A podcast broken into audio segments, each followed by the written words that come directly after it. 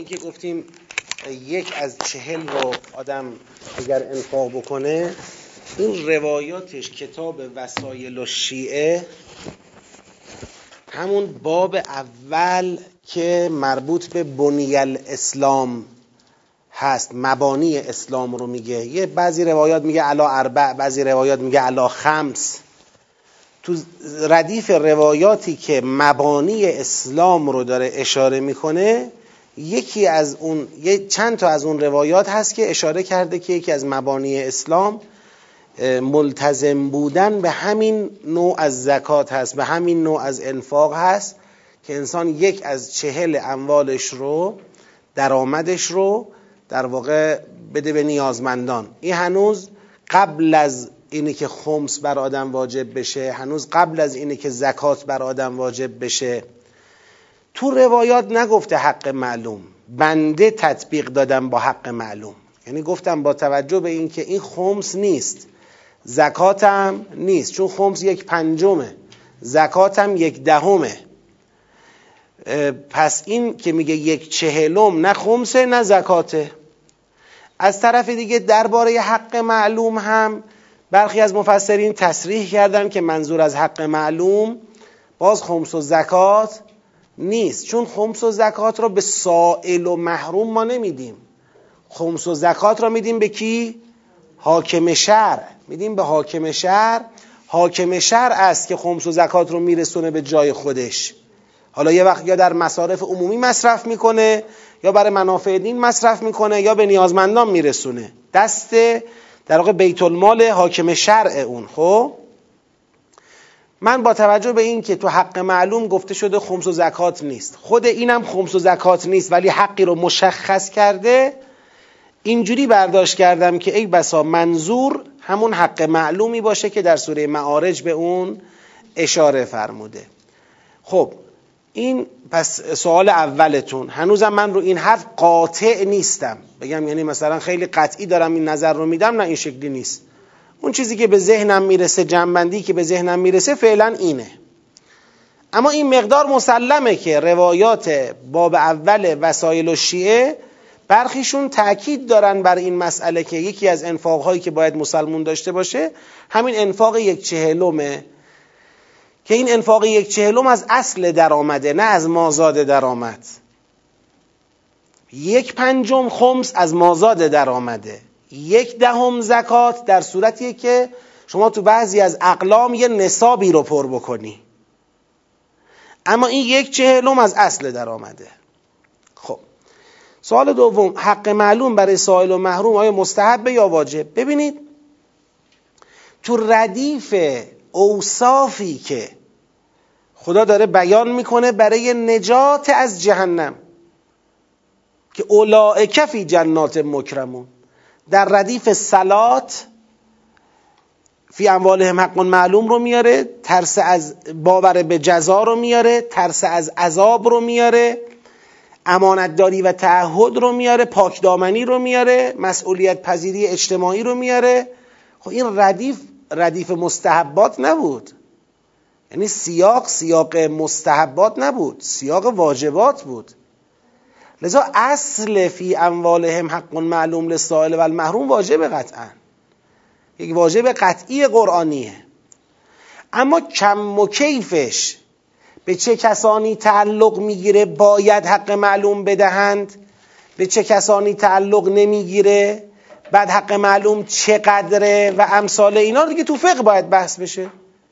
تو فقه ما امروز هیچ نوعی از انواع انفاق به غیر از خمس و زکات و کفارات اینا من ندیدم واجب شده باشه. که از نظر بنده این یه خلع در مباحث فقهیه. هرچند که برای بالاخره ما مکلفین که داریم به رساله مراجعه می‌کنیم تکلیفی نداریم. ما مقلدیم.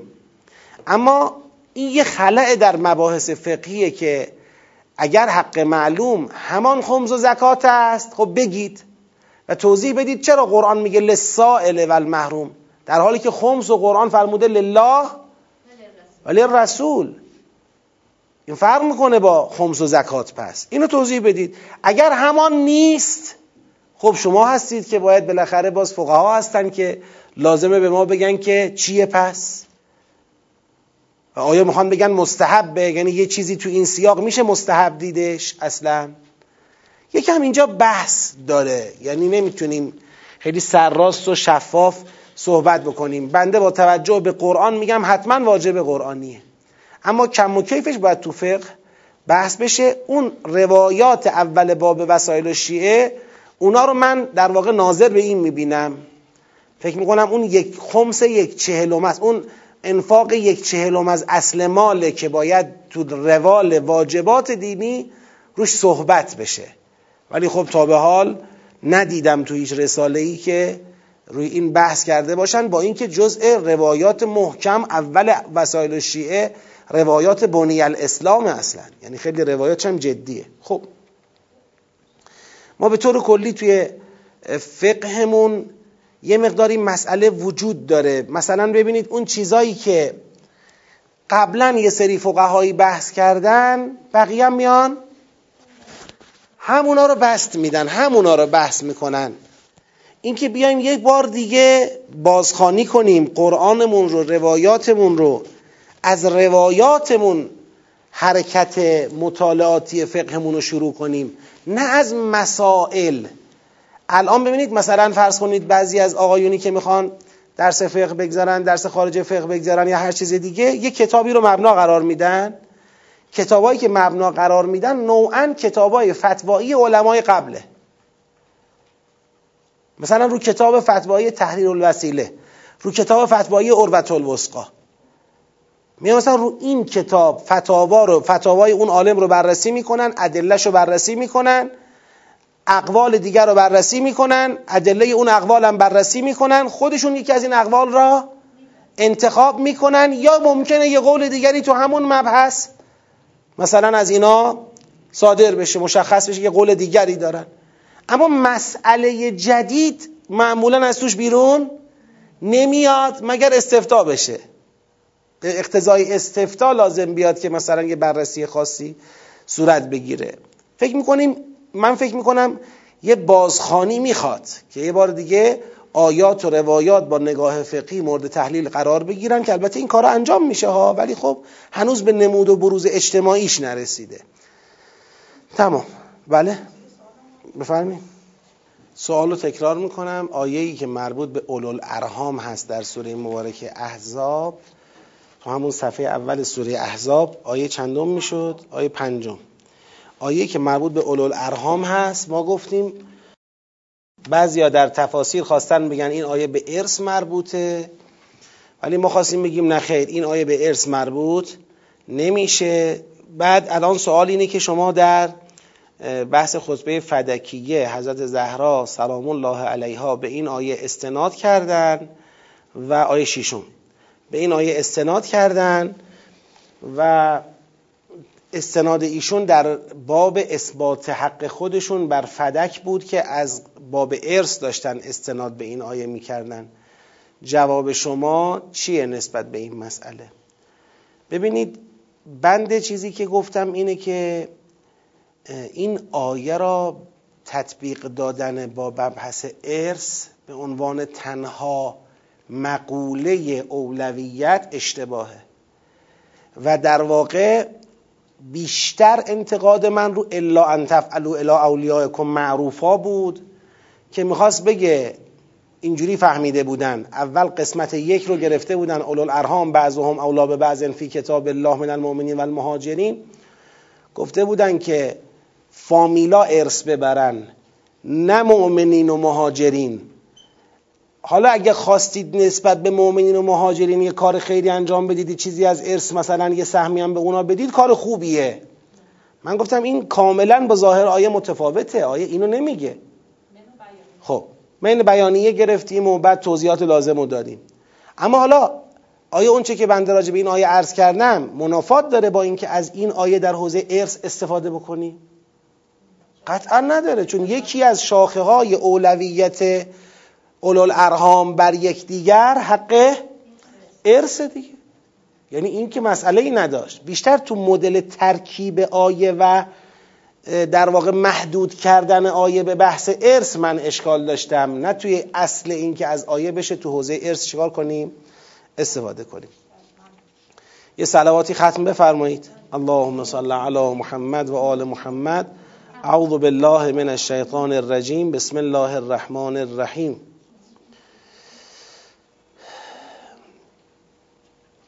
يوما أرجوه لكل خير وأؤمن سخطه عند كل شر. يوما يعطي الكثير بالقليل. يوما يعطي من سأله. يوما يعطي من لم يسأله ومن لم يعرفه تحننا منه ورحمة. أعطني بمسألتي إياك جميع خير الدنيا وجميع خير الآخرة. واصرف عني بمسألتي إياك جمیع شر الدنیا و شر الاخره فانه غیر منقوص ما اعطیت و زدنی من فضلك یا کریم یا ذا الجلال والاکرام یا ذا النعماء والجود یا ذا المن والطول حرم شیبتی على النار بحق محمد و آله الاطهار اللهم صل علی محمد آل محمد و عجل فرجهم. به لطف الهی در سوره مبارکه احزاب دور اول که تشخیص مفاهیم آیات بود. به الله این دور به سلامت انجام شد. در دوازده جلسه دور اول انجام شد. ما انشالله در این جلسه دور دوم یعنی تشخیص سیاقها را می‌خواهیم شروع بکنیم. قبل از اینکه تشخیص سیاقها رو بخوایم شروع کنیم سوالاتی که در مربوط به دور اول هست مفاهیم آیات یه مروری داشته باشیم یک دو تا سوال داریم اونا رو جواب بدیم و بعد انشالله دور دو رو شروع کنیم. گفتن که در مورد بحث در جلسه پیش که در مورد ازدواجهای پیامبر بود شما استناد کردید به آیات که در مورد افراد عادی هم می شود ازدواجهای متعدد داشته باشند. ولی به نظر من این آیات و کل آیات متشابه کل آیات متشابه قطعا در مورد پیامبر است. جنبندی چه می شود ببخشید سوال مالی کیه؟ یک واضحش کنید یکم متوجه نشدم. نه ما در باره بحث ازدواج های پیامبر یکی از خواهران یک سوالی مطرح کرد که شبهه می‌کنن که مثلا ازدواج های پیامبر چجوری با بحث حقوق زنان و چه و چه و اینا قابل جمعه و آیا یک نوع شبیه رفتارهای حاکمان و شاهان و غیره که هوسرانی می‌کردند و چه نیست؟ که همچین سوالی مطرح کرد. بنده اون سوال رو مبسوط جواب دادم تقسیم بندی کردم. گفتم که حالا صرف نظر از پیامبر بودنشون. شما قبل از اینکه راجع به شخص پیغمبر بخواید شبهه بکنید که تعدد ازواج برای شخص پیغمبر آیا مصداق هوسرانی نعوذ بالله هست یا نیست؟ قبل از این این حکم برای عموم مؤمنان هم در قرآن مطرح شده در سوره نسا خدا برای مؤمنین اجازه تعدد ازواج تا چهار زوج رو داده. پس قبل از اینکه بیایم رو پیغمبر بحث کنیم ببینیم پیغمبر این کارش هوسرانی هست یا نیست بریم ببینیم فلسفه این اجازه که تو قرآن داده شده چیه؟ و اون رو یه مقدار راجع به صحبت بکنیم. به این مناسبت ما رفتیم یه سر کوتاهی به سوره نسا زدیم. تو سوره نسا این آیاتی که در سوره نسا دلالت می‌کنه بر جواز تعدد ازواج این آیات دیگه ربطی اختصاصی به پیغمبر اکرم نداشت. خواستیم بگیم که این حکم بالاخره یه فلسفه ای داره یه مبانی داره یه اهداف و فوایدی داره. و لذا وقتی اصلش برای عموم مؤمنان جایزه دیگه چه جایی دارد که کسی بیاد بر پیغمبر خورده بگیره که شما چرا مثلا تعدد ازواج داری؟ که بعد از این اومدیم گفتیم حالا برای خصوص پیغمبر هم یک مساله جداگانه ای وجود داره. علاوه بر اینکه عموم مؤمنان از مساله این حکم بهرهمند هستند برای خصوص پیغمبر مسالهش ویژه به خاطر اینکه پیغمبر به عنوان رهبر در جامعه اسلامی به عنوان پیشوا به عنوان محور عامل وحدت ایشون یک حکمت های مضاعفی هم دارد حتی اقدام ایشون به تعدد ازواج. باز اینم توضیح دادیم که البته هیچ وقت اون چیزی که قرآن برای پیغمبر جایز شمرده هیچ شباهتی به رفتار شاهان و نمی‌دونم خلاصه زورگویان و مستکبران دنیا نداره.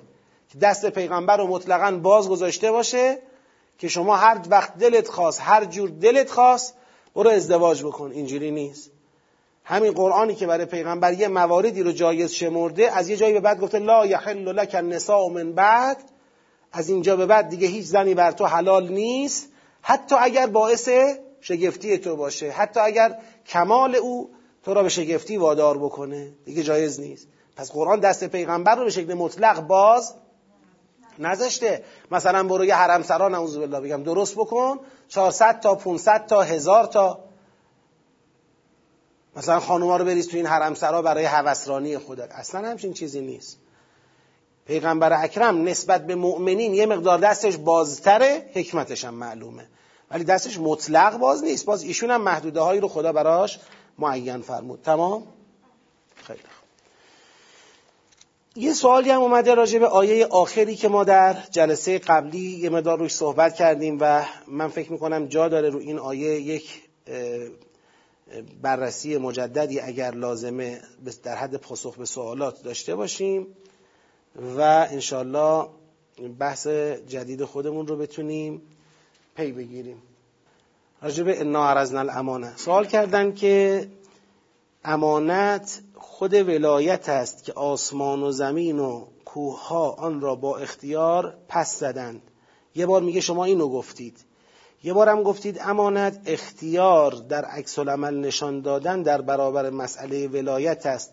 چگونه بین این دوتا جمع بکنیم؟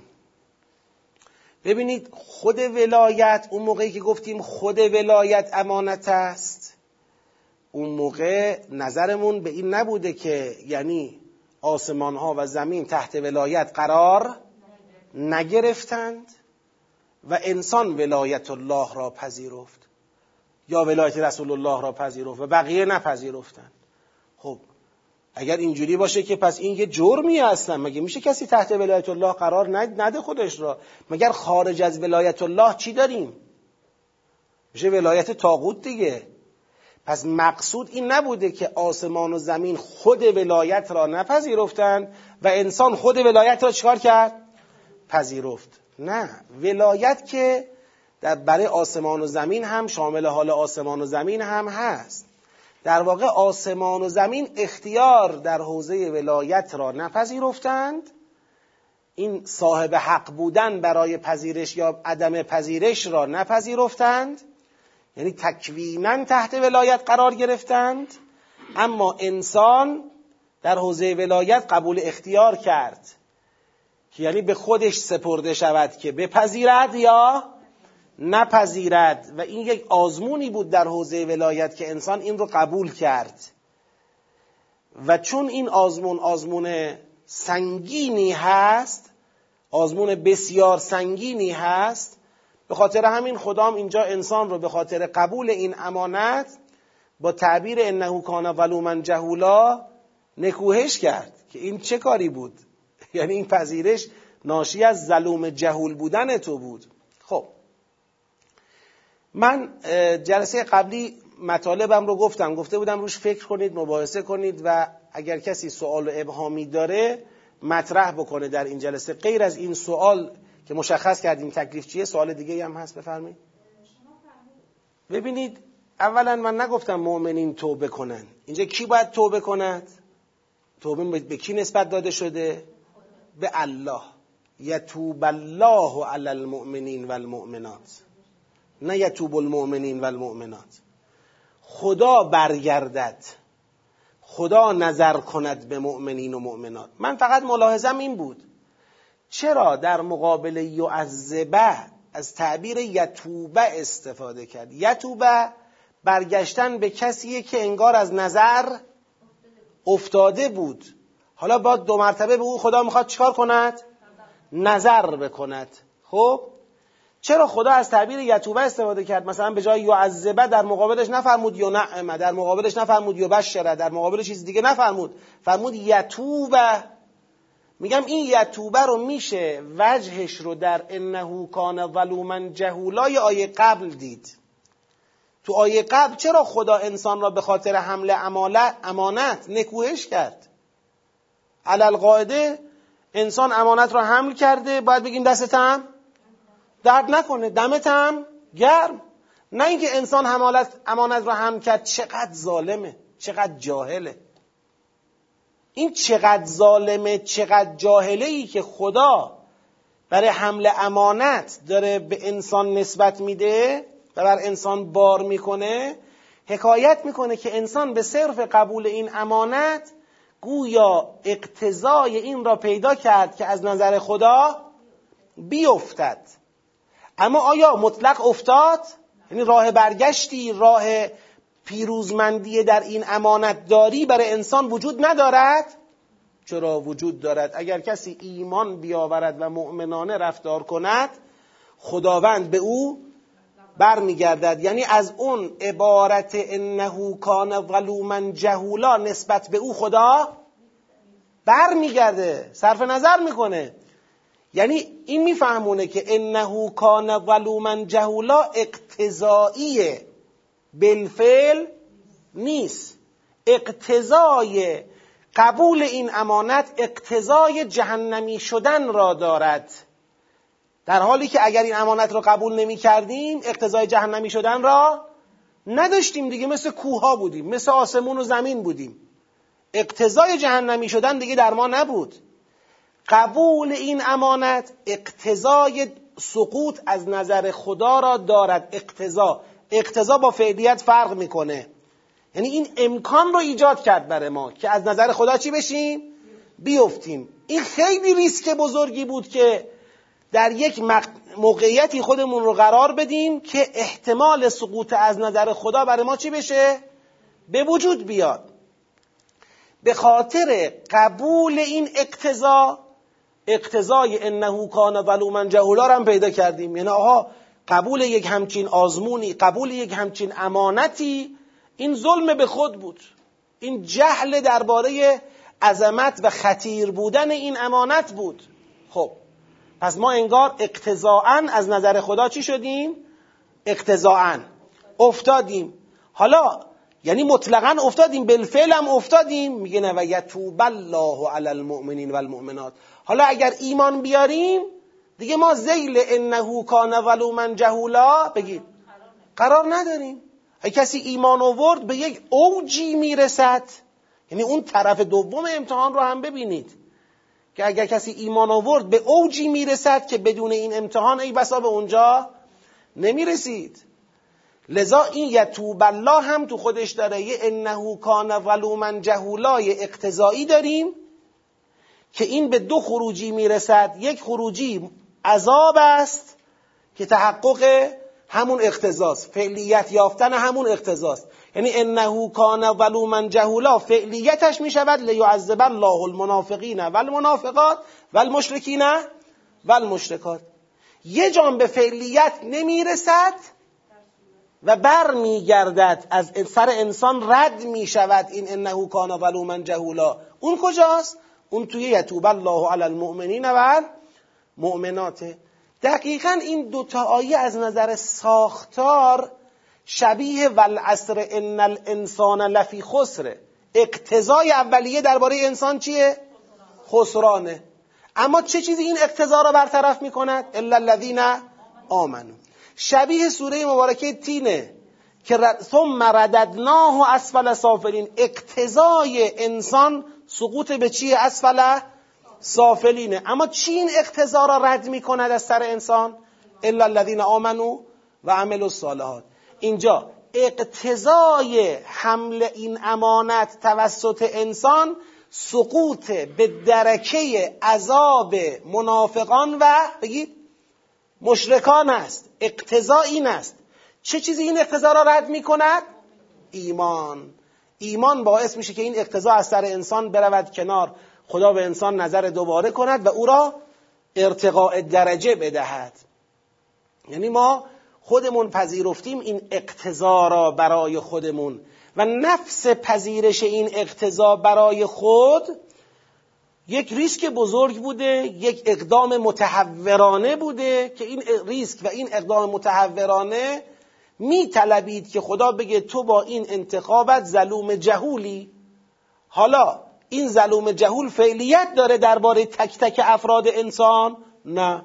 اگر مؤمنان رفتار کردی این ظلوم جهول بر تو تطبیق نمی کند فعلیت برای تو پیدا نمی کند توبه فعلیت پیدا می کند. تو حرکت سعودی پیدا می کنی بر میگرده خدا به تو.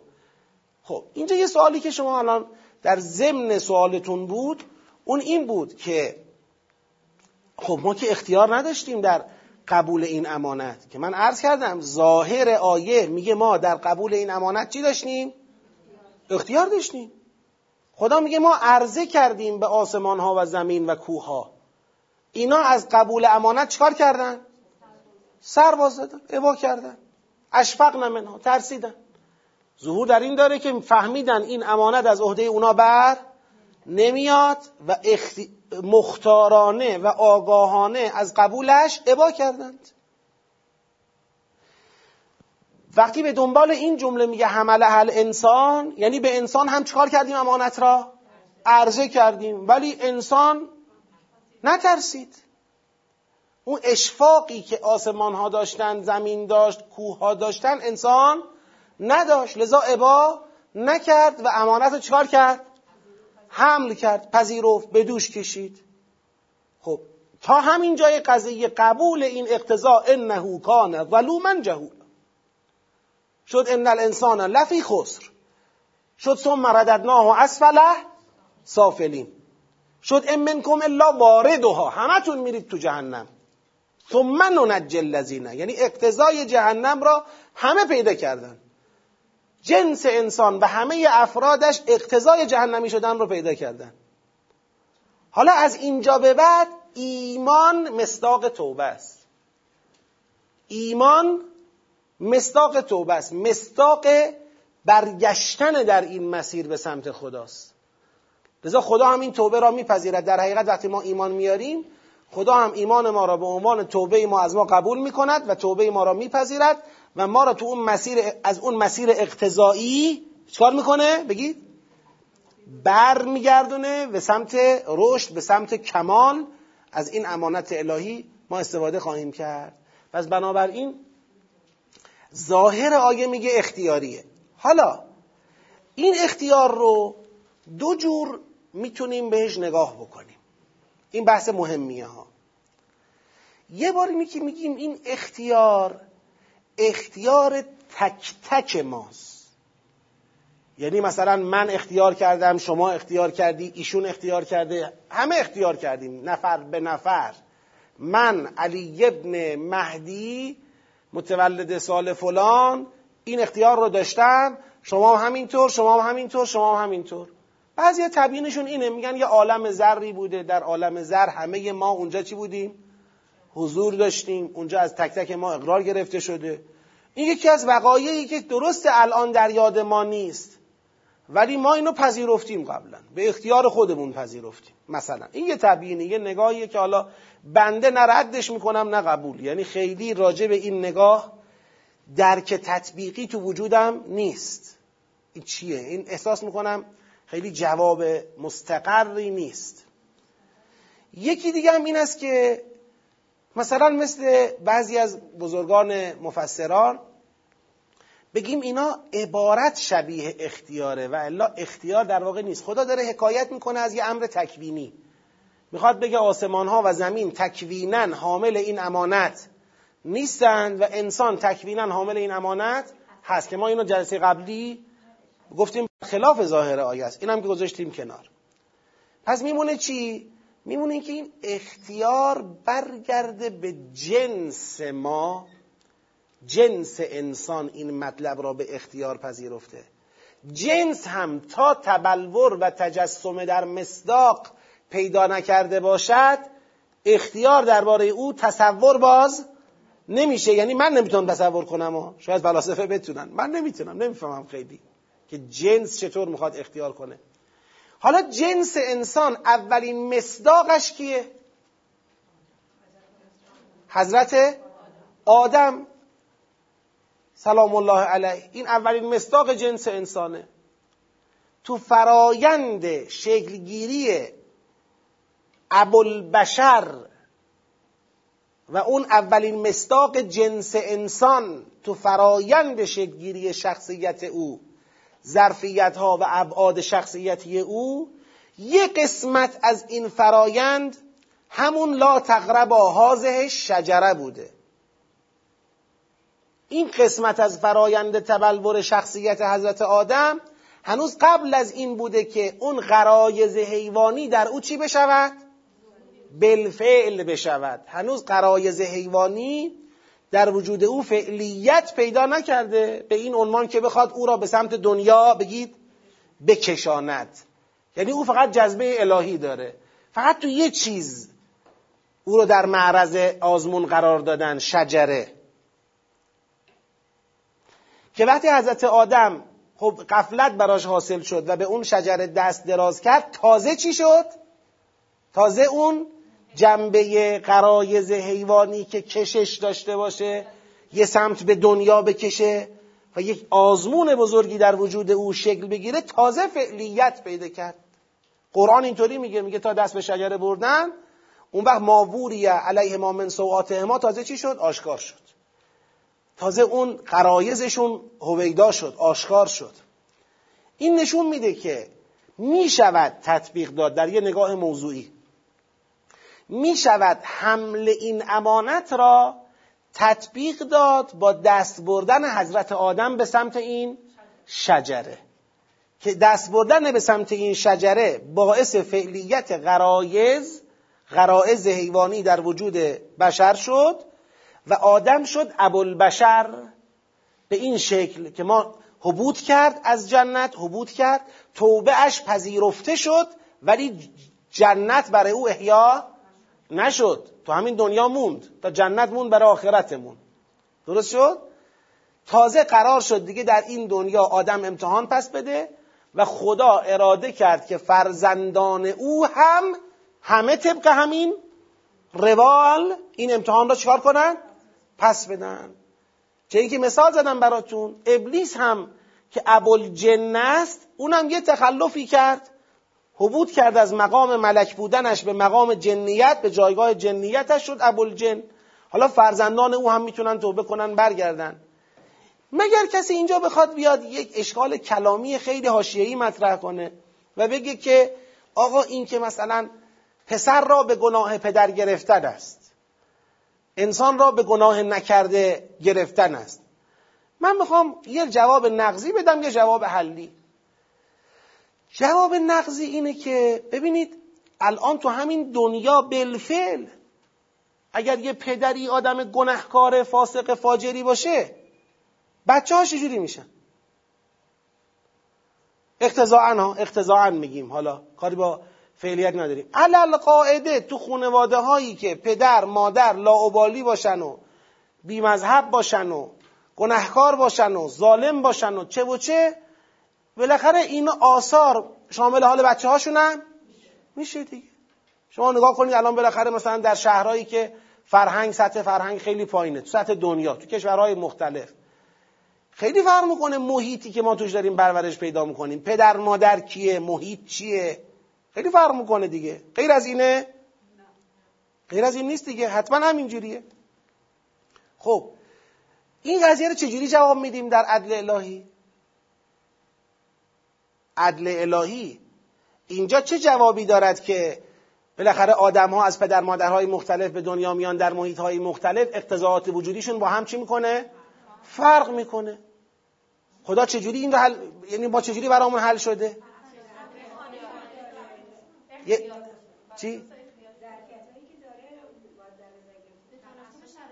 احسن یعنی عدل الهی به این نیست که همه در شرایط مساوی به دنیا بیان که یا همه یه پدر مادر یه جور پدر مادر داشته باشن که عدل الهی به این است که هر کیو با ترازوی خودش میسنجه. بالاخره اون چه که از الف می‌خواهد که یک مجتهد زاده متولد شده در خانواده مذهبی در قومه با اون چه که از ب می‌خواهد که یک فاسق فاجر زاده مثلا پدرش چاقوکش حرفه در تگزاسه خب فرق می‌کنه. اینا ترازوهاشون هم با هم فرق می‌کنه. که حتی منظورمون نیست که دو تا کتاب می‌خوان کتاب یکیه. حد اینا در عمل به کتاب اما یکی نیست. یکی می‌تونه فقط کف رو پر کنه یکی می‌تونه بالاتر از اینا رو پر کنه. خطکش الهی هر کیو به اندازه اونچه به او داده میسنجه. لذا اینجا عدل خدا زیر سوال نمیره. حالا اگر حضرت آدم که پدر ما بوده این مسیر رو مثلا انتخاب کرد به شجره دست برد و بعد حبود کرد و بعد ما از او متولد شدیم در دنیایی که او حبود کرده بود. ما اینجا متولد شدیم. این به معنی بیعدالتی درباره ما نیست چون خدا این رو درباره ما لحاظ می‌کنه. این نیستش که خدا به ما بیاره تو همونی هستی که دست به شجره بردی. من کجا دست به شجره بردم؟ حالا بابای ما دست به شجره برد خب هم شد حبود کرد جوابش هم پس داد توبه هم کرد پذیرفته هم شد پیغمبر هم شد همه چی درست شد. خب حالا من که دست به شجره نبردم اما بله منم همون جنس امتحانی رو که بابام داده میدم. و با عدالت الهی با من برخورد میشه. اینطور نیستش که مرا به گناه پدرم چکار کنن؟ معاخذه کنن یا بخوان عذاب بکنن. من امتحان خودم رو دارم و جواب خودم رو میدم. اما یه چیز مسلمه. بالاخره در فرایند شکلگیری شخصیت من انسان این امتحان شدن به ولایت اومد تو دستور کار. اگر این امتحان امتحانی بود که الا ولا بود خروجیش عذاب بود این می‌شد چی؟ نعوذ بالله می‌شد جبر می‌شد ظلم. اما یه امتحانیه که این همه خدا پشبند این حبوط میگه فاما یاتینکم منی هدن فمن تبع هدای بگید. فلا خوف علیهم ولا هم یحزنون غم به دلتون را ندید بچه های آدم. نگران نباشید. درست حبود کرد پدرتون شما پشت بندش حبود کردید. ولی نگران نباشید. من پیوسته برای شما هدایت میفرستم. پیغمبر میفرستم. چقدر خدا راضی شده پیغمبراش به خاطر ما کشته شدن چقدر راضی شده پیغمبراش به خاطر ما ظلم دیدن. همین الان راضیه به خاطر من و شما. امام معصوم انسان کامل کل این جهان تو قربت تو تنهایی زندگی کنه. چقدر دیگه؟ خدا چیکار کنه؟ میگه آقا من راهو برات باز می‌کنم. همه جوره هم کمکت می‌کنم همه جوره. اطلاعات می‌خوای اطلاعات بد میدم. آگاهی می‌خوای آگاهی بد میدم. کتاب می‌خوای کتاب میفرستم. پیغمبر میفرستم امام میفرستم. راهنماییت می‌کنم دستتو می‌گیرم. به هر اندازه ای که دستتو گرفتم ازت جواب می‌خوام. بیشتر جواب نمی‌خوام. و ما کننا معذبین حتی نبعث رسولا. من اگه رسول نفرستادم اگر تو را آگاهت نکردم عذابتم نمی‌کنم. خوبه؟ این لیعذب الله اینجا که فرمود لیعذب المنافقین و المنافقات لیعذب الله المنافقین و المنافقات من پیغمبر نفرستاده باشم. تو را راجع به امتحانی که توش قرار گرفتی توجیهت نکنم به اندازه کافی. حجت رو بر تو تمام نکنم عذابتم نمی‌کنم. خوبه؟ دیگه چی می‌خوای از عدالت من؟ چی می‌خوای؟ برگرد دیگه آقا. برگرد بیا بالا. من که راه برگشتن بازه علاوه بر این که بازه با تمام قدرت داریم پاسبانی می‌کنیم. ببینید در سوره جن یه وحی به پیغمبر میده میگه به پیغمبران وحی میدم بعد از پس و پیش رسد می‌کنم اونها را که نکند یه کلمه کم کنن یه کلمه بخوان زیاد کنن همه جوره مراقبت می‌کنم که این مسیر هدایت باز باشه براتون. اگر شما در مقابل مسیر باز قرار گرفتید و هدایت را به خودتون نپذیرفتید دیگه خودتون رو ملامت کنید. اما اگر پذیرفتید بیایید بالا دوباره پیش خودمید دیگه. من که شما رو برای همیشه از پیش خودم نراندم که. دوباره میاد به مقام عالیتری می‌رسید و در جوار قرب الهی قرار می‌گیرید دیگه. ناراحت چی هستید؟ بله اگر او ما را به دنیایی انداخته بود که راه فقط یکی بود و اون عذاب یا نه راه نجاتم بود اما راه نجات باز نبود. یا راه نجات باز بود دعوت کننده نداشت. یا حمایت الهی را به دنبال نداشت. اما من اعطا و تقا و صدق بالحسنا فسن یسره لیسرا تیسیر الهی را نداشت حمایت پروردگار رو نداشت الهامات غیبی رو نداشت امدادهای غیبی رو نداشت. یعنی خدا فراتر از تصور ما منت بر سر ما گذاشته در برگشتن از این مسیر و در توبه کردن به درگاهش و رسوندن خودمون به اون جایگاه مقام قرب خیلی سر ما منت گذاشته حالا اگه ما کوتاهی کنیم تقصیر با کیه؟ خود ماست گر گدا کاهل بود تقصیر صاحبخانه چیست؟ خب برگردید دیگه. مگه من گفتم برید که برید که برید. اون شیطان ملعون اون ابلیس را که راندم توبه هم نکرد. که بگم توبهش پذیرفته شد. فرزندان اون دارن آزمایش میدن. فرزندان اون ابلیس توبه نکرده ترد شده رجیم آزمایش میدن.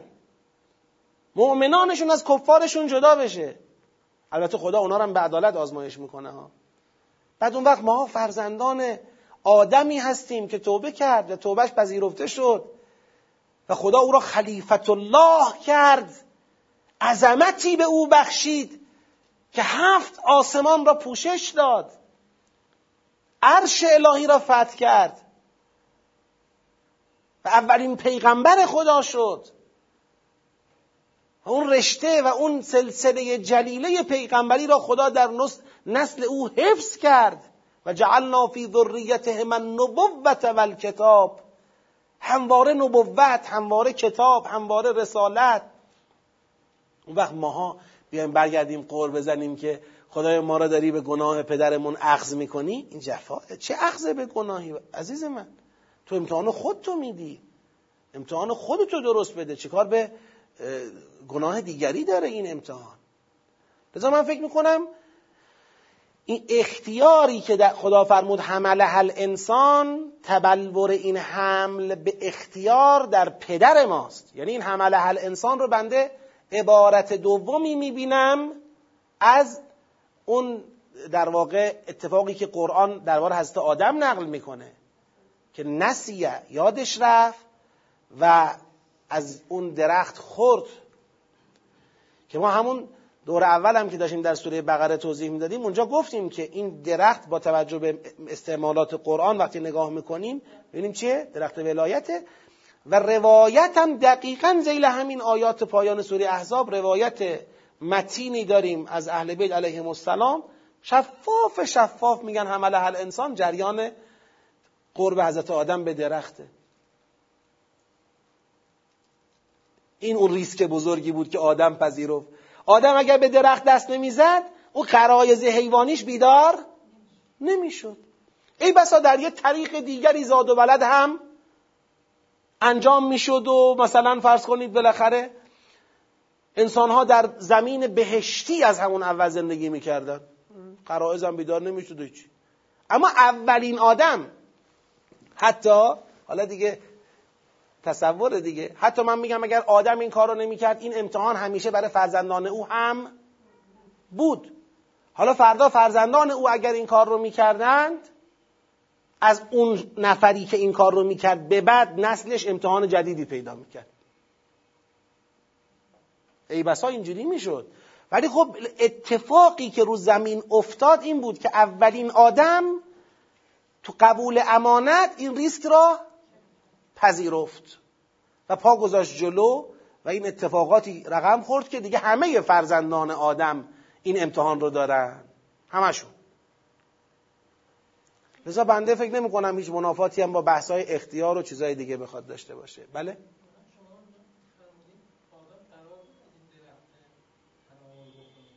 نه نه من نگفتم. اینو علامه اینا میگن. نه نه نه. نه نه. نه نه حبوط هم حتی نمیگم. اگرم گفتم اصلاح می‌کنم. اصلا اینکه آدم قرار بود اصلا بنده اونجا محکم مقاومت کردم در مقابل این مطلب.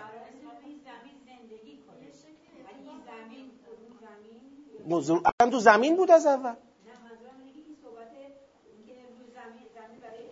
حالا معلم حاضره. همین الان میگم. نگاه کن آقا.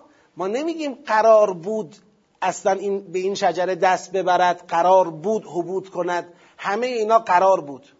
نه خیر. اتفاقا بنده محکم بر این قولم که هیچ کدوم از اینا جبری نبود. یعنی آدم می توانست طبق آیات قرآن آدم می توانست نصیحت خدا را گوش کند به شجره هم دست نبرد. چی می‌شد؟ نمی‌دونم. یه چیز دیگه می‌شد. غیر از اینی که الان شد. ما تو ذهنمون فقط یه گزینه داریم. من احساس می‌کنم بعضی از مفسرانی که جریان حضرت آدم را عملا رسیدن به اینکه یه بیان سمبولیکه رسیدن به اینکه یه بیان نمادین مثالیه که خدا به انسان بفهمونه تو چه کشش هایی تو وجودت هست مثلا. اینا به این خاطر به این نقطه رسیدن از ظاهر قرآن دست کشیدن. به این خاطره که تو ذهنشون اینه. با خودشون میگن مگه ممکنه الان ما تو این دنیا با وضعیت کنونی یکی از احتمالات باشیم؟ خیال می‌کنن ما تنها احتمال وقوعی تو این عالمیم. یعنی فقط بنا بود همین بشه. چون بنا بود همین بشه مقدمه این وضع کنونی را که انتخاب پدر ما حضرت آدم علیه السلام بوده اون رو هم جبری و نمادین و مثالی تحلیل کنیم. بالاخره اگر هم آدم دست دراز نمی‌کرد انقدر خدا صبر می‌کرد تا یه روزی دست دراز کنه. یا اگر هم آدم دست دراز نمی‌کرد به یه روش دیگری خدا آدم رو حبوط می‌داد. حبوطه باید می‌شد. لذا اصلا ما در حبوط هم گفتیم حبوط از آسمون به زمین نیست. حبوط از جنت به زمینه. جنت کجاست؟ خود زمینه. حبوط مقامیه مثل اهبتو مصرنه. حبوط از جنتی است که همین زمین بود. به زمینی که دیگر جنت نبود. لذا خدا به آدم گفتش که در سوره اعراف برید آیات چه بخونید. فرمود تو برو تو این جنت آزاد دیگه نه گشنه باش نه تشنه باش نه آفتاب بخور نه اذیت شو نه خسته بشو نه رنج بکش. برو لذت ببر برو زندگی تو بکن. خب؟ اما وقتی آدم دست به شجره برد قرائزش هویدا شد زمین هم دیگه اون زمین قبلی نموند. گفت حالا دیگه گشنه باش. حالا دیگه تشنه باش. حالا دیگه آفتاب بخوره تو سرت. حالا دیگه کار کن سیر شو. این حبوط دیگه. حبوط لازم نیست که از کره مریخ بیایم به کره زمین. ها الان فهمیدم چیه داری میگی. بله گفتیم آدم علیه السلام در حقیقت اگر خودش طی مقامات می‌کرد می‌رسید به ظرفیت و فعلیتی که ولایت را خدا به او عطا کند او را ولی خیش قرار بدهد این مسیر طبیعی بود. دیگه از راه قاچاقی نبود که مثلا دست دراز کنه عجله کنه بعد این حبوطه اتفاق بیفته بعد چه و چه و چه بشه. بله این روی این حرفم هم هستم. اصلا این درخت درخت ولایته و طبق روایات تجسم این ولایت در ارواح و انوار پنجتن آل عباست علیهم السلام. مقام این هاست این درخت. خب؟ به این مقام با طمع نمیشه رسید. یعنی اینکه کسی خودشو در معرض قرار بده در معرض طمع در معرض آزمایش راجع به این مقام قرار بده این کار رو آدم کرد. در حالی که آدم می‌تونست این کار رو نکنه. طمعی نسبت به اون نداشته باشه. چی می‌شد؟ میگم نشده که من بدونم. اتفاق بعدی ما فقط راجبش حدس داریم می‌زنیم. میگیم ای بسا خدا همون مقام را چون خدا انوار پنجتن را خلق نکرده بود که همیشه معلق به عرش بمونن که. انوار پنجتن را خلق کرده بود بالاخره یه روزی در مستاق خودش چی پیدا می‌کرد؟ تجسم پیدا می‌کرد. من اینجوری حدس می‌زنم باز حدسه. اینا هیچ کدوم فلسفه نیست. حدسه.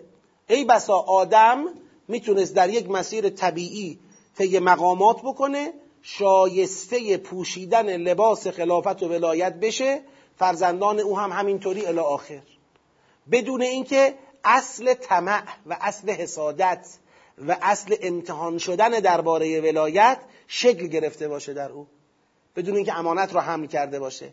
لذا میگیم امانت خود ولایت نیست. پذیرش این ریسک درباره ولایت پذیرش این امتحان. اون کاری که آدم کرد آدم باعث شد که قرائزش بالفعل بشه و این امتحانه دیگه در ذات او قرار بگیره. یعنی همواره باید بین دو کشش دست و پا بزنه. یک کشش میلش به اون مقام قربه یک کشش میلای حیوانیه. امیال حیوانیه. اون آزمایش رقم بخوره.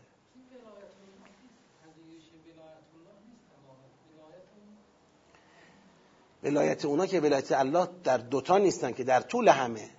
اینجوری بگید پذیرش نفس ولایت نیست. پذیرش اختیار درباره ولایته. پذیرش امتحان درباره ولایته. پذیرش ریسک در حوزه ولایته اینه. یعنی ولایت اختیاری شد براش. در حالی که ولایت تکوینا وجود داشت. مسئله ای نبود که. اگر آدم قرب به شجره پیدا نمی‌کرد تحت ولایت الله نبود. قطعا بود. از چه طریقی تحت ولایت الله بود؟ از همون طریق اولیاء ویژه خدا تحت ولایت الله بود. اما این عجله او این نسیان او سبب شد که قرائزش بیدار بشه قرائزش به فعلیت برسه و این که قرائز به فعلیت رسید دیگه همواره او در بین دو کشش گرفتاره. امروز دقیقا ما بنی بشر را چه چیزی در مسئله ولایت به خطر میندازه؟ همین کشش های غریزی و حیوانی مونه دیگه. یعنی شهوتمون میلمون به شهوات میلمون به ثروت میلمون به قدرت میلمون به اثاقلتم الالارض میلمون به بقاء در زمین با همین شکل موجودش. همین تمایلات غریزی حیوانیه که مانع قبول ولایت الله در ما میشه. بعضیامون میشه الله, الله ولی الذین آمنو بعضی دیگه میشه اولیاء و الطاغوت. این از اونجا شروع شد. از جریان اون دست بردن حضرت آدم شروع شد. حالا حضرت آدم علیه السلام جالب اینجاست. این نکته حالا توجه منو جلب می‌کنه. حضرت آدم علیه السلام دست به شجره برد بیان که هنوز غرائزش فعلیت پیدا کرده باشه. در حقیقت چه چیزی تونست او را به این ریسک بکشاند بدون اینکه هنوز قرائز که نداشت که بگیم الان شهوتش او را کشید. میل به ثروت او را کشید. میل به قدرت او را کشید. اینا که نبود که. تازه هنوز سوعات اونها آشکار نبود که. خب. حضرت آدم را فراموشی دشمنی ابلیس به اینجا کشوند. ابلیس که سجده نکرده بود قسم یاد کرده بود که آدم رو بلغزاند. خدام این اذن را به ابلیس داده بود که تلاش خودش رو بکند تو این زمینه. و آدم این میشه همون عرزنا و آدم در معرض نصیحت ابلیس قرار گرفت. انی لکما لمن ناسحین نصیحت کرد. خب می‌دونی این چیه؟ اینی که خدا گفته دست دراز نکنی. این شجره خلده. این شجره جاودانگیه. این شجره ملکه. اتفاقا این حرف ابلیس دروغ هم نبود. یعنی وقتی آدم شجره رو می‌دید تایید می‌کرد. مثلا اینکه بعضیا گفتن سیب و گندم اینا نما... تماثیل دنیوی این مسئله است. ولی سیب و گندم به این معنی مثلا یه درخت سیبی بود همینطوری این شکلی نیست. بلکه آدم آدم بالاخره هوشمند بود دیگه. آدم بود دیگه. وقتی ابلیس داره به او میگه این شجره خلد است خدا گفته به این دست نزن چون نمی‌خواد تو خالد بشی نمی‌خواد تو جاودان بشی کم کم انقدر تو گوش آدم خوند از یادش برد نهی خدا را. یعنی آدم فکر کرد برای همین خلق شده. یعنی اون کشش ذاتی او به ولایت بود که او رو کشوند. لذا حمل امانت محسوب اسم اسمشو می‌ذاره خدا. در عین ظلوم جهول بودن حمل امانت کرد. خب؟ یک کشش ذاتی داشت. بدون ابتلاع به غرایز بود. لذا برای آدم ثمره ای را به جا گذاشت که اون ثمره دیگه جبران نشد. مگر بعد از وفاتش که دوباره برگرده به بهشت؟ یعنی به بهشت برنگشت. چون خیلی امتحان سنگینی بود امتحان آدم علیه السلام. من شبیه این می‌دونم مثل تو عذاب اقوام عذاب قوم نوح عذاب اول است. 950 سال نوح باید بگه تا این عذاب بیاد. اینکه آدم به عنوان اولین انسانی که دارد این امانت را حمل می کند این یک آزمون ویژه‌ای در واقع داره. ابلیس خیلی سرمایه گذاری کرده که این اقدام او را به خیال خود او یک اقدام الهی یک اقدام مطابق با فطرتش یک اقدام مطابق با اهداف خلقتش برای او جا بندازه. نسیان و قفلت او از تذکرات پروردگار که این ابلیس خیر تو رو نمی‌خواد دشمن تو مراقب اون باش. این نسیان سبب این لغزش شد. اما دیگه از اینجا به بعد قرائز هویدا شدن دیگه اون امتحان عمومی رقم می‌خوره که امتحان بین قرایز حیوانی است و کشش های فطری و الهی و دیگه تک تک ما این امتحان رو باید پس بدیم. ما در همین جلسه ای که خودمون داریم توی در واقع راجع به این سوره انجام میدیم. قبل از این کلاس مباحثه هایی که می‌کنیم یه چیزی رو اونجا گفتیم. من فکر می‌کنم توجه به اون در اینجا هم می‌تونه برای همه ما مفید باشه. اونم اینه که به هر حال تو قرآن کریم یه لایه ای از معارف وجود داره که معارف عمومی و همگانی هن. یعنی شما با خوندن و فهمیدن ظاهر آیه به معرفت مکنون در دل این آیه هم می‌رسی. البته شاید معارف دیگری هم در طولش باشه که اونا هم به تدریج بهش برسی یا اصلا نرسی. ظرفیت رو هیچ وقت پیدا نکنی.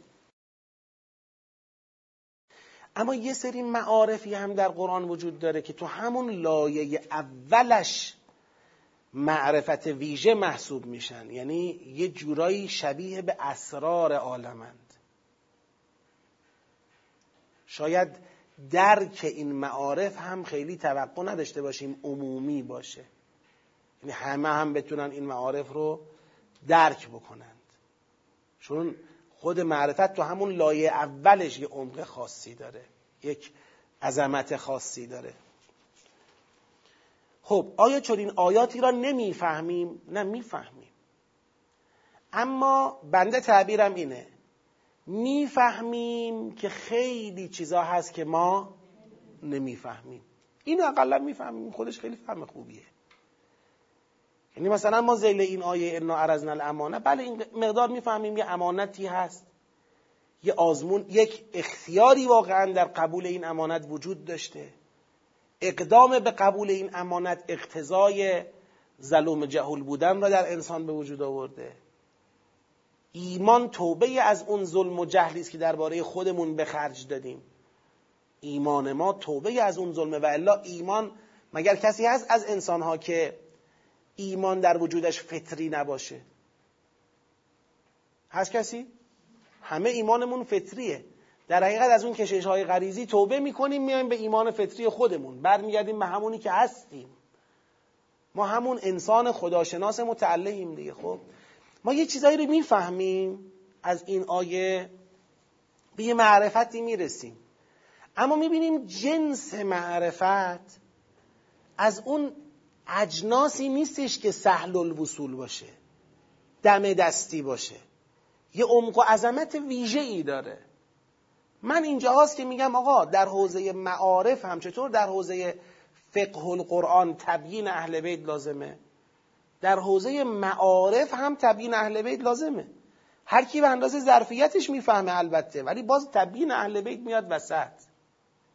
چی فرمودن؟ چی میگن راجع به این آیه؟ البته ما معیار و میزان هم داریم.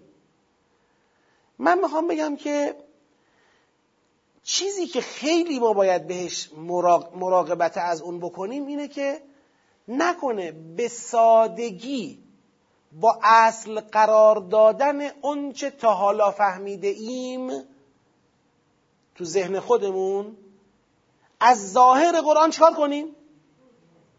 دست برداریم. این کار رو انجام ندیم. اینقدر ساده از ظاهر قرآن عدول نکنیم. زود بر نگردونیم به همونی که خودمون می‌دونیم. یه مهلت به خودمون بدیم. ای بسا این آیه چیزی بالاتر از اونچه که من می‌دانم رو می‌خواد به من بگه. فرصت پیش بدیم بذاریم به ظاهرش حرف بزنه. این اتفاقی است که فکر می‌کنم اگر بیفته راه ما به اون معارف باز میشه. به اندازه خودمون یه چیزی تو کاسه ما از اون معارف میریزن. و اصلا یه وقتهایی یه معرفت زندگی آدم رو تحول می‌کنه. نگاه آدم رو تحول می‌کنه. جهانبینی آدم رو عوض می‌کنه. اصلا آدم یه جور دیگه بعدش زندگی می‌کنه. برای خود بنده این آیه قبل و بعد این معرفت تو این آیه این نقطه عطفه. این آیه نقطه عطفه. درکم از این آیه نقطه عطفه. یه جور دیگه آدم به دنیا نگاه می‌کنه. امانت چی بود؟ الان چیکار باید بکنیم؟ چجوری برگردیم؟ از این اقتضای ظلوم جهول بودنمون نجات پیدا کنیم. خب این خیلی به نظر من می‌تونه الهام بخش باشه. چرا ما بیایم همون وهله اول بگیم این که تکوینیه؟ اینا یه بیانی است از این جبری که در عالم در جریان است. انسان به جبر حامل این امانت است. چه اینکه کوه و زمین به جبر حامل این امانت بگید نیستند. این یک. یه مبنا رو اینجا خراب کنیم. اما خودمون پذیرفتیم. حالا درسته من شخصا نبودم ولی جنس انسان که تبلور در پدر من داشته این پذیرفته. اون نمیپذیرفت فردا من در معرض اون امانت بودم. فرقی نداشت. این یه مبنا رو اینجا خراب می‌کنیم. بعد میایم جلوتر میگیم اینجا گفته انه کان ظلوما جهولا.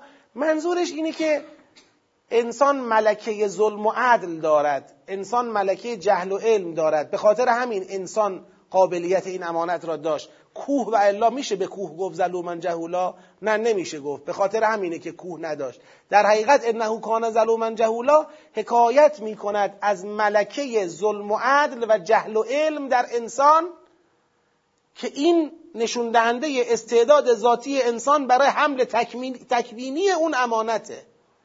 بعد میگیم آقا چرا با تعبیر ظلوم جهول؟ چرا با تعبیر منفیش؟ اگر هم می‌خواست ملکه را یاد کند خب ملکه را می‌گفت آقا انه کان عادلا علیما مثلا. چرا میگه ظلوما جهولا؟ توجیه چرا می‌کنیم؟ نکوهشه دیگه این بار نکوهش را مگه فقط اینجای قرآنه که انسان رو نکوهش کرده؟ اون چیزی که مشکل نکوهش را حل می‌کنه درباره انسان فقط توجه به این مطلبه که آقا نکوهش های قرآن اقتضایی بالفعل نیست درباره اشخاص. تو می‌تونی خلاف اون نکوهش رفتار کنی. مگه یک جای قرآن ان الانسان لفی خسر نکوهش نیست؟ ثم رددناه اسفل سافلین نکوهش نیست؟ این منکم الا واردها همتون میرید تو جهنم نکوهش نیست. یا مثلا خلق حلوعا اذا مسته و شر و جزوعا اذا مسته الخیر و منوعا نکوهش نیست. نکوهشن. چرا از این نکوهش فرار می‌کنید؟ این نکوهشی است که به خاطر انتخاب خود انسان شامل حال او شده و با ایمان انسان از سر او چی میشه؟ برداشته میشه. فعلیت پیدا نمی‌کنه درباره انسان. انسان تو جهنم وارد میشه ولی نمیسوزه و بدون اینکه بسوزه میاد بیرون میره بهشت. قاعده خسران برای من انسانم هست اما چون ایمان آوردم بر من فعلیت پیدا نمی‌کنه. خلق حلو اذا مسه و شر و و اذا مسه و خیر و منوع برای منم هست اما چون مسلی شدم برای من فعلیت پیدا نکرده. و الی آخر. چه مشکلی در این نگاه وجود داره که لازم بیاره ما به خاطر اون مشکل دائم توجیه کنیم دائم از این شاخه به اون شاخه بپریم برای هر جایش یه قصه ای ببافیم. خودمون و دیگران رو در فهم قرآن به زحمت بندازیم. همون قدر که اصل قرار دادن یک روایت یا یک شعن نزول در فهم قرآن می‌تونه مسیر رو خطا بکنه اشتباه در مسیر ایجاد بکنه همون قدرم اصل قرار دادن یک نگاه فلسفی خطرناک. همون قدرم اصل قرار دادن یک جهانبینی حالا از هر جا به دست اومده خطرناک. ما باید در مقابل قرآن خودمون رو به اعتقاد من اینجوریه. باید رها کنیم. باید اجازه بدیم قرآن فکر ما را بسازه. اجازه بدیم قرآن روح ما را سامان بده اخلاق ما را سامان بده رفتار ما را سامان بده. مقاومت نکنیم. این مقاومت کردنه باعث میشه یه جاهایی دست از ظاهرش می‌کشیم حملش می‌کنیم بر داشته خودمون. آیا فلانی حرف تو معنیش اینه هیچ جای قرآن نباید حتی ذره ای از ظاهر عدول کرد؟ یعنی اونجایی که خدا گفته الرحمن علی العرش استوا یعنی تصور کنیم یه کرسی خدا رفته نشسته روش. اینجوری فکر کنیم چون شما گفتی به ظاهر قرآن توجه داشته باشیم. من میگم که نه اصلا معنی حرف بنده این نیست. من معنی حرفم اینه خود قرآن میزان و معیار در الرحمن و علل عرش استوا یه کسی اگر صدر و زیل این آیه رو خونده باشه هیچ وقت همچین برداشتی نمی‌کنه که یه صندلی خدا رفت نشست رو صندلی. هو الذی خلق لكم ما فی الارض جمیعا ثم استوى الى السماء فسواهن سبع سماوات و هو بكل شیء علیم. استوا الى السماء فسواهن سبع سماوات. اصلا میشه تصور کرد یه موجود محدود اومد شروع کرد به کارگری بنایی بیل می‌زد بعد اینجا کوه ها رو قلمبه قلمبه درست می‌کرد آب میریخ پارچ پارچ آب میریخ دریا پر می‌کرد. آقا ذهنیت شما به تناسب سیاق دیگه. آقا خلق لکم ما فی السماوات والارض. هیچ اون تصور رو برات نمیاره. چطور شد به الرحمن علی العرش استوا رسیدی؟ کرسی یادت افتاد صندلی یادت افتاد. شما در واقع اونجا محکومی. اونجا اتفاقا من می‌خوام بگم خود قرآن رو بگیر. ذهنیتت رو بگذار کنار. اون ذهنیتی که فکر می‌کنی استواء بر عرش فقط یک مدل دارد اونم فیزیکی اونم محدود. اونو بذار کنار چون لیس کمثلهی شی. اون ذهنیت نیست. پس استواء بر عرش قطعا اتفاق افتاده. استواء بر عرش چیزی به غیر از خلقته. یه کاری به غیر از خلقته که خدا انجام داده این کار رو. اما اون کار تو این مدل فیزیکی محدود ذهنی شما نیست. اون به تناسب عظمت و در واقع بی انتها بودن ذات پاک خود اوست. خیلی خوب. همین اینم یک تکمله ای بود که بدونیم یه مقدار در مقابل قرآن مقاومت هامون کم باشه به نظرم خیلی چیزا گیرمون میاد. اما وارد بحث سیاق شناسی بشیم. یه صلواتی بفرستید. اللهم صل علی محمد و آل محمد و عجل فرجان دور اولی که ما تدبر در این سوره رو داشتیم یه سیاق بندی هم داشتیم. خیلی از اون موارد رو هم خودم الان قبول دارم. اما یه جاهایی هم اصلاحاتی میطلبه. سیاق اول رو خواهش می‌کنم کسایی که کار کردن نظرشون رو بگن. تا کجاست؟ سیاق اول. کسی کار کرده اصلا؟ بفرمی یک تا سه. دیگه نظری داریم؟ می‌خوایم یه مقدار بحث سیاق شناسی سوره احزاب یه مقداری نه خیلی فنی بشه. آیه یک دو و سه که خیلی روشنه به هم چی هن؟ متصلن. چرا؟ اتقل یا ایها النبی اتق الله. لا تطع الکافرین و المنافقین اتبع ما یوها الیک من ربک. توکل علی الله. چند تا دستور همه خطاب به پیغمبر زیل یا ایها النبی قرار داره اتق الله لا تطع الکافرین و المنافقین اتبع ما یوها الیک من ربک و توکل علی الله. تا اینجا که خیلی شفاف میاد. آیه چهار میگه ما جعل الله لرجل من قلبین فی جوفه و ما جعل ازواجکم اللائي تظاهرون منهن امهاتکم و ما جعل ادعیاءکم بگید ابناءکم ذالکم قولکم به افواهکم والله یقول الحق و هو یهد السبیل. این آیه به لحاظ لفظی و مفهومی به آیه یا آیات قبلش اتصالی داره؟ خب اون که باید تو کل سوره در بیاد. بالاخره خودش به پیغمبر یه دستوری می‌تونیم سیاق اول آیه یک تا سه. جهتش هم معلومه. دعوت پیغمبر به مقاومت در مقابل کفار و تبعیت از وحی.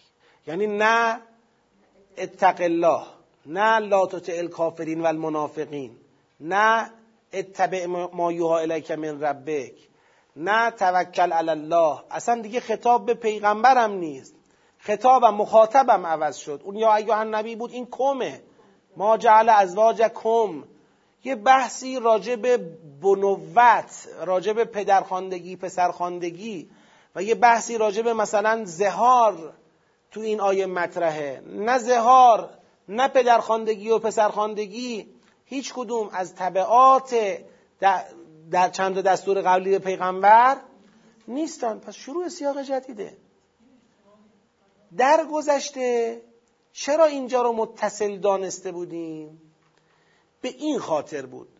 اگر به تفاسیر مراجعه کنید که ما هم در گذشته همین قول رو در معنای این آیه پذیرفته بودیم که آقا ما جعل الله لرجل من قلبین فی جوفهی را تعلیلی گرفتند برای اون لا تطع الکافرین و المنافقین برای اون و تبع ما یوها الیک من ربک توکل علی الله که اونجا حرف اصلی لا تطعه.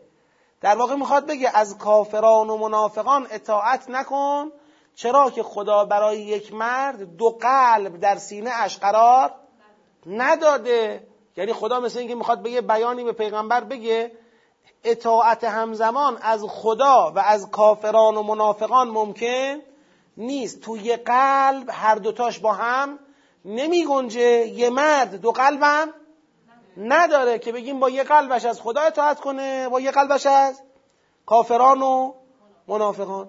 این معنا را برای جمله اول این آیه تو تفاسیر ذکر کرده بودن ما هم قبول کرده بودیم.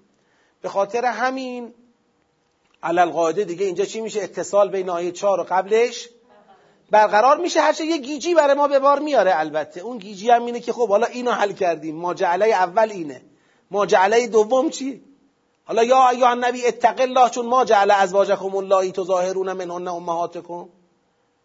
یا ایها النبی اتق الله چون ما جعل ادیاکم ابناءکم. اصلا این دیگه یک درهم ریختگی و سردرگمی برای ما به وجود می آورد. ولی با توجه به اون معنایی که از جمله اول تو ذهن ما بود نمی‌تونستیم هم اینو به عنوان یه سیاق از قبلش چیکار کنیم؟ جدا بکنیم. اما ما در دور اول تو همین جلسات این معنا رو رد کردیم این دفعه. دیگه یعنی از این معنا عبور کردیم. گفتیم آقا این ماجعله این اسلوبش و محتواش با ماجعله های بعدیش همخوانی داره. این ماجعله مقدمه دو تا ماجعله بعدیه و تبیینش کردیم.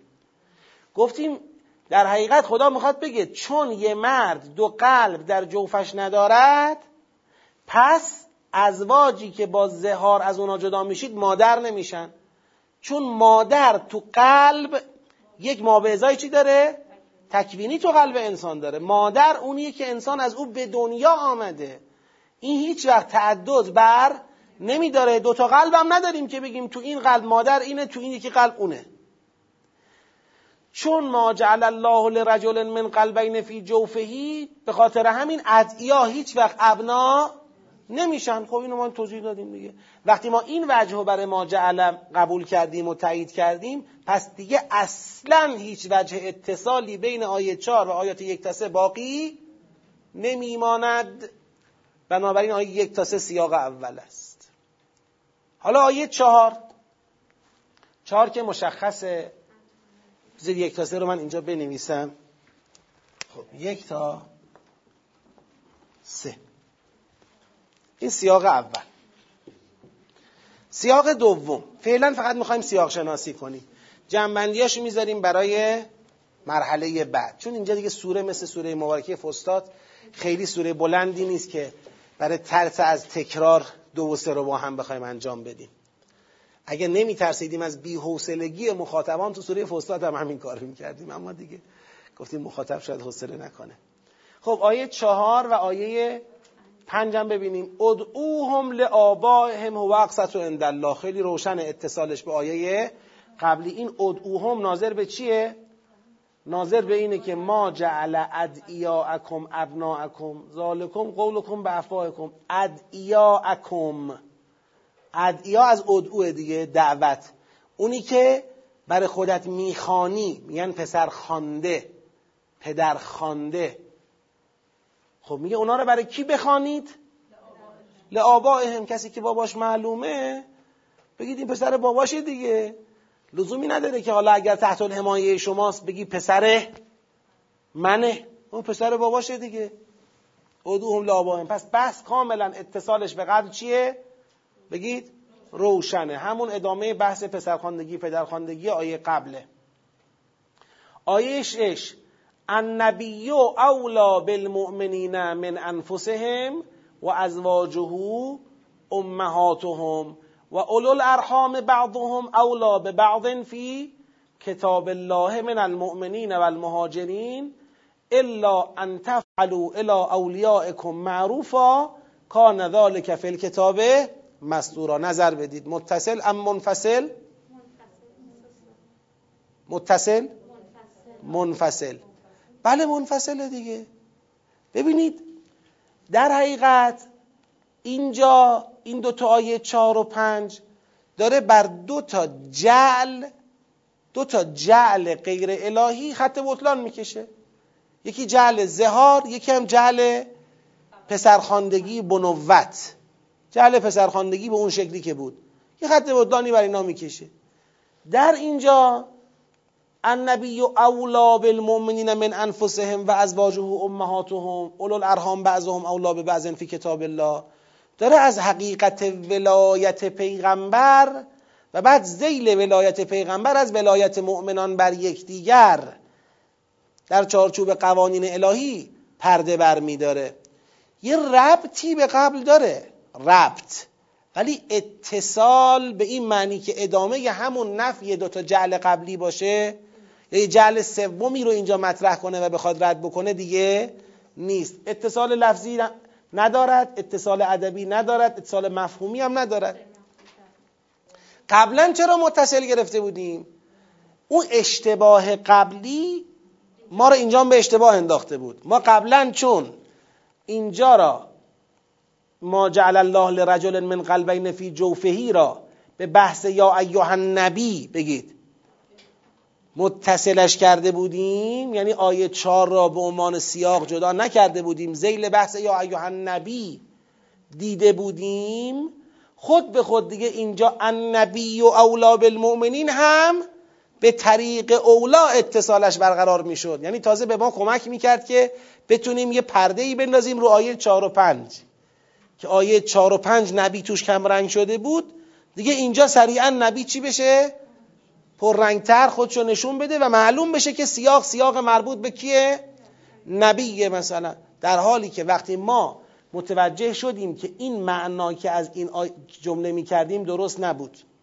بنابراین آیه چهار شروع سیاق جدیده. دیگه الان در آیه شش به راحتی می‌تونیم بگیم شروع سیاق جدیده. یعنی دیگه ما گیر هیچی نیستیم. بنابراین آیه یک تا سه سیاق اول و آیه چهار و پنج. سیاق دوم. آخه آیه چهار و پنج از ولایت حرفی نمی‌زد که. می‌دونم ظاهر آیه راجع به ولایت حرفی نه اون همون ربط هست که شما میگی. یه ربطی میشه فرض کرد خب؟ اما کشف سیاق به صرف تصور ربط نیست. کاری با زهار نداره اصلا. باشه. بس مستقله. یه بحث مستقله. بله به اینا میگیم امهات بحثشو می‌کنیم مقایسه هم می‌کنیم. اما این زیل ماجعله نیست. ببینید سیر دو تا سه تا ماجعله داشتیم تو آیات قبل. یکیش مقدمه بود دوتاش مستاق بود. اون دوتا مستاقا یکی نفی زهار بود یکی نفی بنوت بود. تموم شد. حالا این آیه راجع به ولایته. ولایت پیغمبر را اولا اثبات می‌کند. بعدا در دایره اولو ارهام یه ولایتی را برای اولو ارهام نسبت به یکدیگر اثبات می‌کند. یعنی اینجا ما به راحتی مسئله تفکیک اون نفی جعل را از اثبات ولایت می‌فهمیم. حالا بله ممکنه فردا در ارتباط دو تا سیاق بیایم بگیم این سیاقی که نفی جعل می‌کرد با این سیاقی که اثبات ولایت می‌کرد به این بیان ربط دارد. اون بیان رو باید بعدا بهش برسیم. اما نقطه سر خط رو گذاشتیم دیگه. نفی اون دوتا جعله شد. تموم شد دیگه. خب داریم. داشته باشیم. این حرف صحیح. این اتصال سیاقی می آورد. یعنی مثلا آیا اون جملاتی که من داشتم می‌گفتم تا زهار را و بنوت را ابطال کنم اون جملات ناتمام مونده. الان این در ادامه نفی زهاره. النبی و اولا بالمؤمنین من انفسهم در ادامه نفی زهاره؟ نه. به این میگیم تناسب.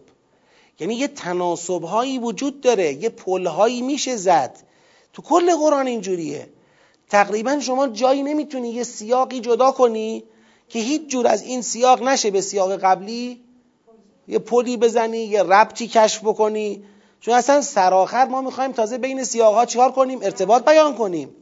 یعنی ما در نهایت به حوزه ارتباط بین سیاقی هم می‌رسیم. الان می‌خوایم قطعات پازلمون رو اول تشخیص بدیم. این یه قطعه این یه قطعه این یه قطعه قطعه ها را جمع کنیم بعد سرهم کنیم. در کنار هم ببینیم. درست شد؟ می‌خوام ببینیم اون قطعه ای که می‌خواست دوتا جعل بشری را رد کند اون ادامه پیدا کرده؟ خیر اون قطعه تمام شد. دو تا چیز خدا اعلام کرد. اعلام کرد که بله آقا نمی‌دونم درباره زهار کلا من قائل به این نیستم که کسی که زهار کردید مادرتون باشه. درباره پسر خوندم قائل به این نیستم که پسرتون باشه. اینا رو هم برای باباهاشون بخوانید. تموم شد. دوتا رو خدا رد کرد. خلاص. حالا یه بحث دیگه خدا مطرح می‌کند. یک حرم ولایت ترسیم می‌کنه. پیغمبر در رأس این حرم ولایت در رأس این سازمان ولایت قرار می‌گیره. النبی اولا بالمؤمنین من انفسهم. حتی از خود مؤمنان ولایتش بر مؤمنان از خود مؤمنان هم چیه؟ بالاتره. بعد زیل این ولایت اولو ارهامی را تعریف می‌کنه که اونام بعضهم اولا به بعض. ببینید با همون تعبیر اولا پیغمبر به بیان مطلق اولا من انفسهم نسبت به مؤمنین از خودشون اولاست. اما زیل ولایت رسول الله در دایره اولو الارهام هم به شرط اینکه ایمان و هجرت باشد یه اولویت یه ولایتی تعریف میشه. این شبکه ولایت رو داره ترسیم می‌کنه. که البته یه تذکرم به مؤمنان میده که شما در حوزه ولایت نباید از ولایتتون چیکار کنید؟ سوء استفاده بکنید. شما باید فعل معروف انجام بدید نسبت به اولیاءتون. این در کتاب نوشته است. پس کان زالک فل کتاب مستورا. این زالکه چیه؟ این شبکه ولایت که در رأسش پیغمبره زیلش ولایت های داخل اولو ارهام هست. این فل کتاب مستورا. این آیه 6 پس آیه عملا آیه 6 در آغاز سیاق دیگه. خب می‌خوایم ببینیم خودش یه سیاقه یا بریم جلوتر. آیه بعد می‌فهمد و از اخذنا من النبیین میثاقهم. و منکه و من نوح و ابراهیم و موسی و عیسی ابن مریم و اخذنا منهم میثاقا غلیظا لیسأل چون اینم بهش وصله دیگه. میثاق گرفتیم که چی؟ لیسأل الصادقین عن صدقهم و اعد للکافرین عذابا علیما الان در حقیقت سوال اینه هفت و هشت که اخذ میثاق از نبیین است با هدف سوال از صادقین و عذاب کردن کافرین. آیا به آیه شش که ولایت پیغمبر بر مؤمنین است متصل است؟ ام منفصل است؟ ولایت پیغمبر بر مؤمنان مطلبی داره خب. کان ذالک فی الکتاب مستور بله اتصال به نظرتون می‌رسه. منم با اتصال موافقم. ببینید در آیه ششم یه بحثی مطرح شد که در رأسش ولایت پیغمبر بر مؤمنین بود. زیلش هم ولایت ارهام بر یکدیگر بود طبق قوانینی که شر میاد تعریف می‌کنه. ولایت پدر مثلا بر فرزند ولایت شوهر بر همسر. حالا بحثای ولایتی که زیل ولایت پیغمبر تعریف میشن. خب یه بار این است که ما به این آیه به این چشم نگاه کنیم که می‌خواست ولایت رو به شکل کلی طبقات ولایت شبکه ولایت رو توضیح بده. تمام. حالا آیه بعدی هم یک بحث میثاق از پیغمبران است که تازه بمونیم این میثاقه چیه و صادقین کیان و کافرین کیا هستن. ایاتون باشه ما برای حل مشکل میثاق به کجاها پناه برده بودیم؟ به آیات آخر در سوره آل امران در آل امران به اونجا پناه برده بودیم و به آیات آخر همین سوره پناه برده بودیم. اینجوری می‌خواستیم حلش کنیم. یا به آیات آخر جریان احزاب پناه برده بودیم. در حالی که اگر به این مسئله توجه می‌کردیم اولا این با واو عطف شده به قبلش. ثانیا با از داره یادآوری می‌کنه. معمولا از یادآوری است. ناظر به چی؟ به گذشته یه چیزی گفته که میگه حالا به این مناسبت اینو به یاد بیارید. یه همچی قاعده ای رو یاد کنید. سالسن تو همین اخذ میثاق از نبیین میثاق منکه داریم. یعنی خود پیغمبر که الان بحث ولایت ایشون بر مؤمنین مطرح بود دو مرتبه تو آیه بعدی از ایشون هم خدا داره چه می‌کنه؟ میگه من از شما هم چکار کردم؟ میثاق گرفتم. رابعا نبی و نبیین هم یه ماده است. تو نبی اینام نبیین بودن. نبی اولاست چه این که همیشه نبیین. بگید. اولا بوده اند. نبی بر مؤمنین اولویت دارد. چه این که همیشه نبیین. خدا ازشون میثاق ولایت گرفته و بر مؤمنین زمان خودشون اولویت دارند. و از نبیین میثاق غلیظ گرفته در این باره.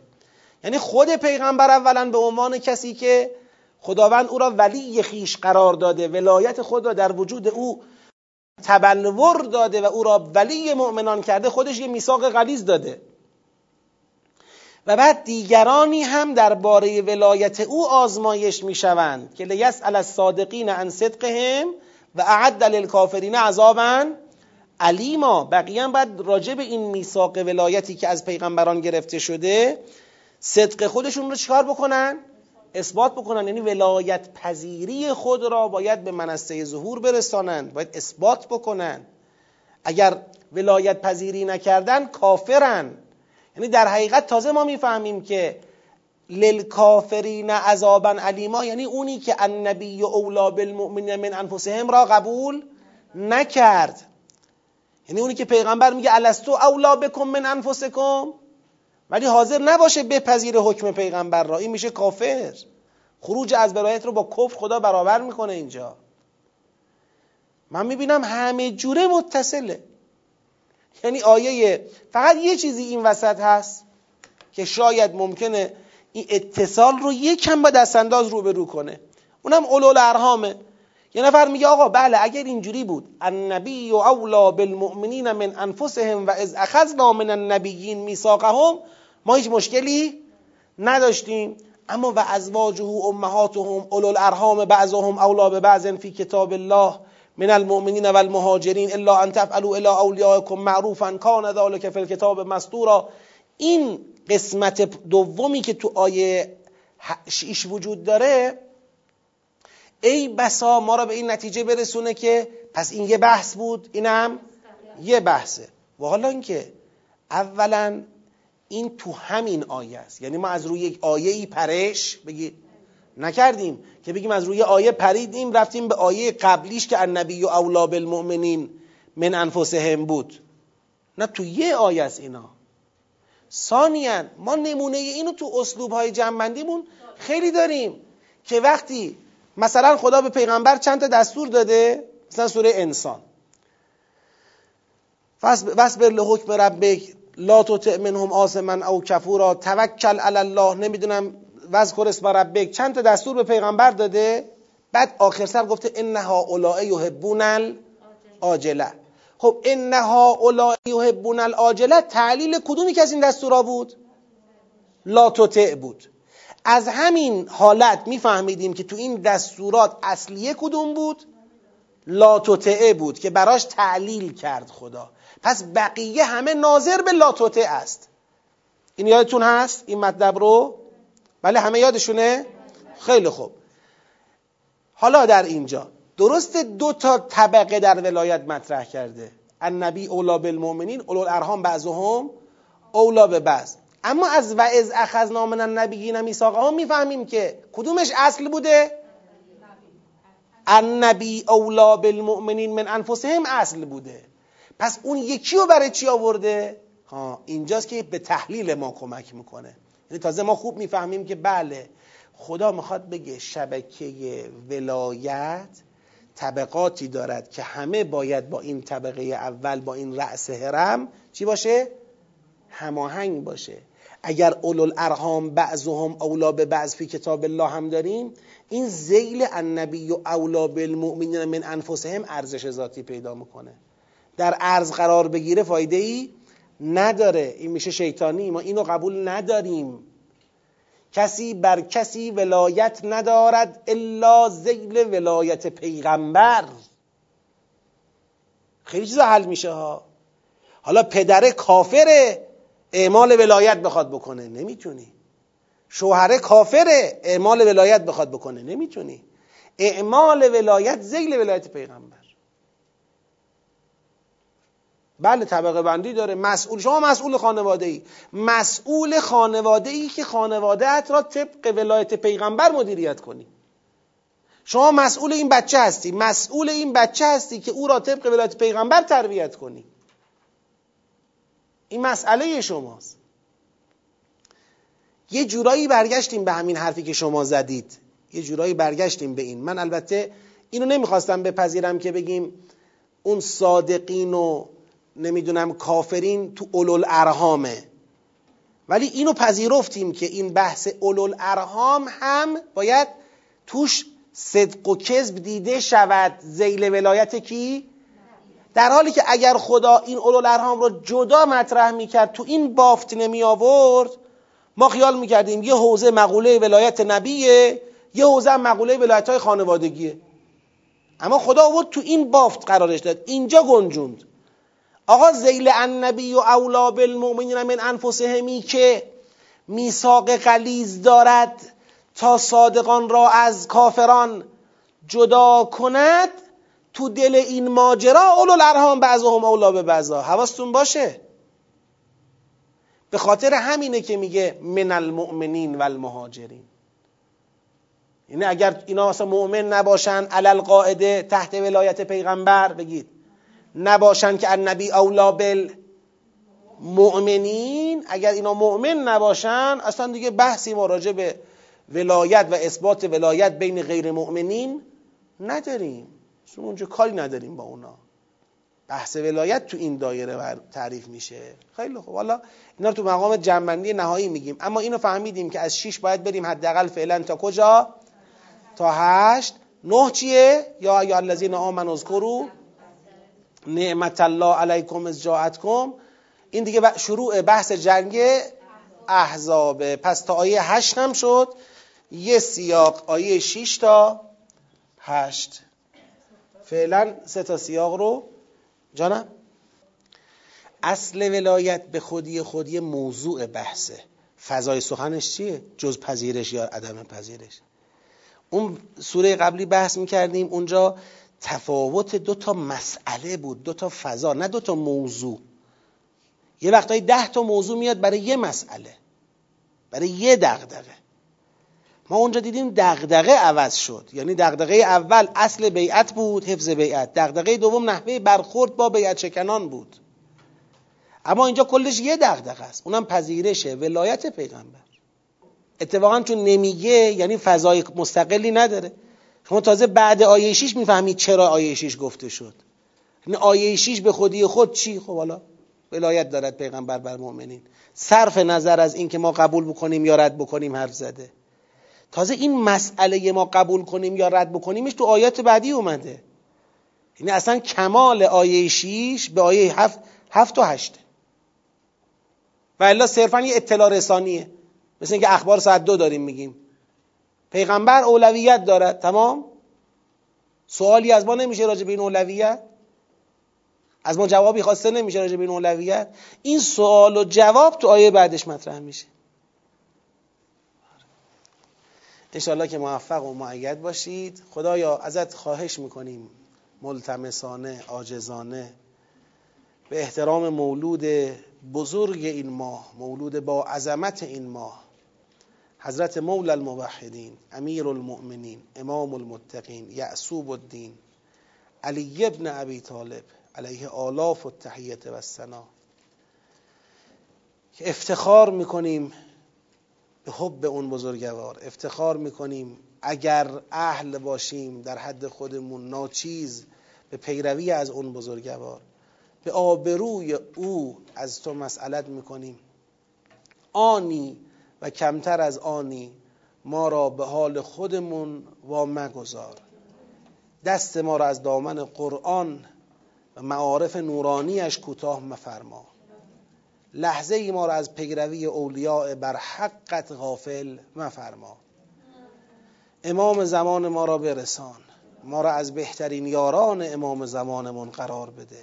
در دوره غیبت ما را از بهترین یاران نائبان شایسته امام زمانمون قرار بده. رهبر عزیزمون رو حفظ بفرما. الهامات، تأییدات، توفیقاتش رو روزافزون بفرما.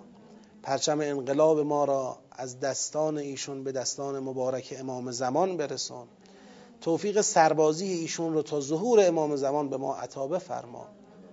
پروردگارا شر شیاطین جن و انس از سر ما اهل ما نسل ما جوانهای ما مملکت ما همه مؤمنین و مؤمنات همه مستضعفین عالم کشور ما کوتاه بفرما. شرشون به خودشون برگردان. جهت تعجیل در فرج پرشکوه امام زمان شادی قلب نازنین اون حضرت.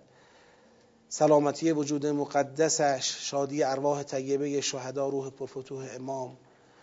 مؤمنین و مؤمنات مجموعا صلوات. اللهم صل علی محمد و آل محمد و عجل فرجهم.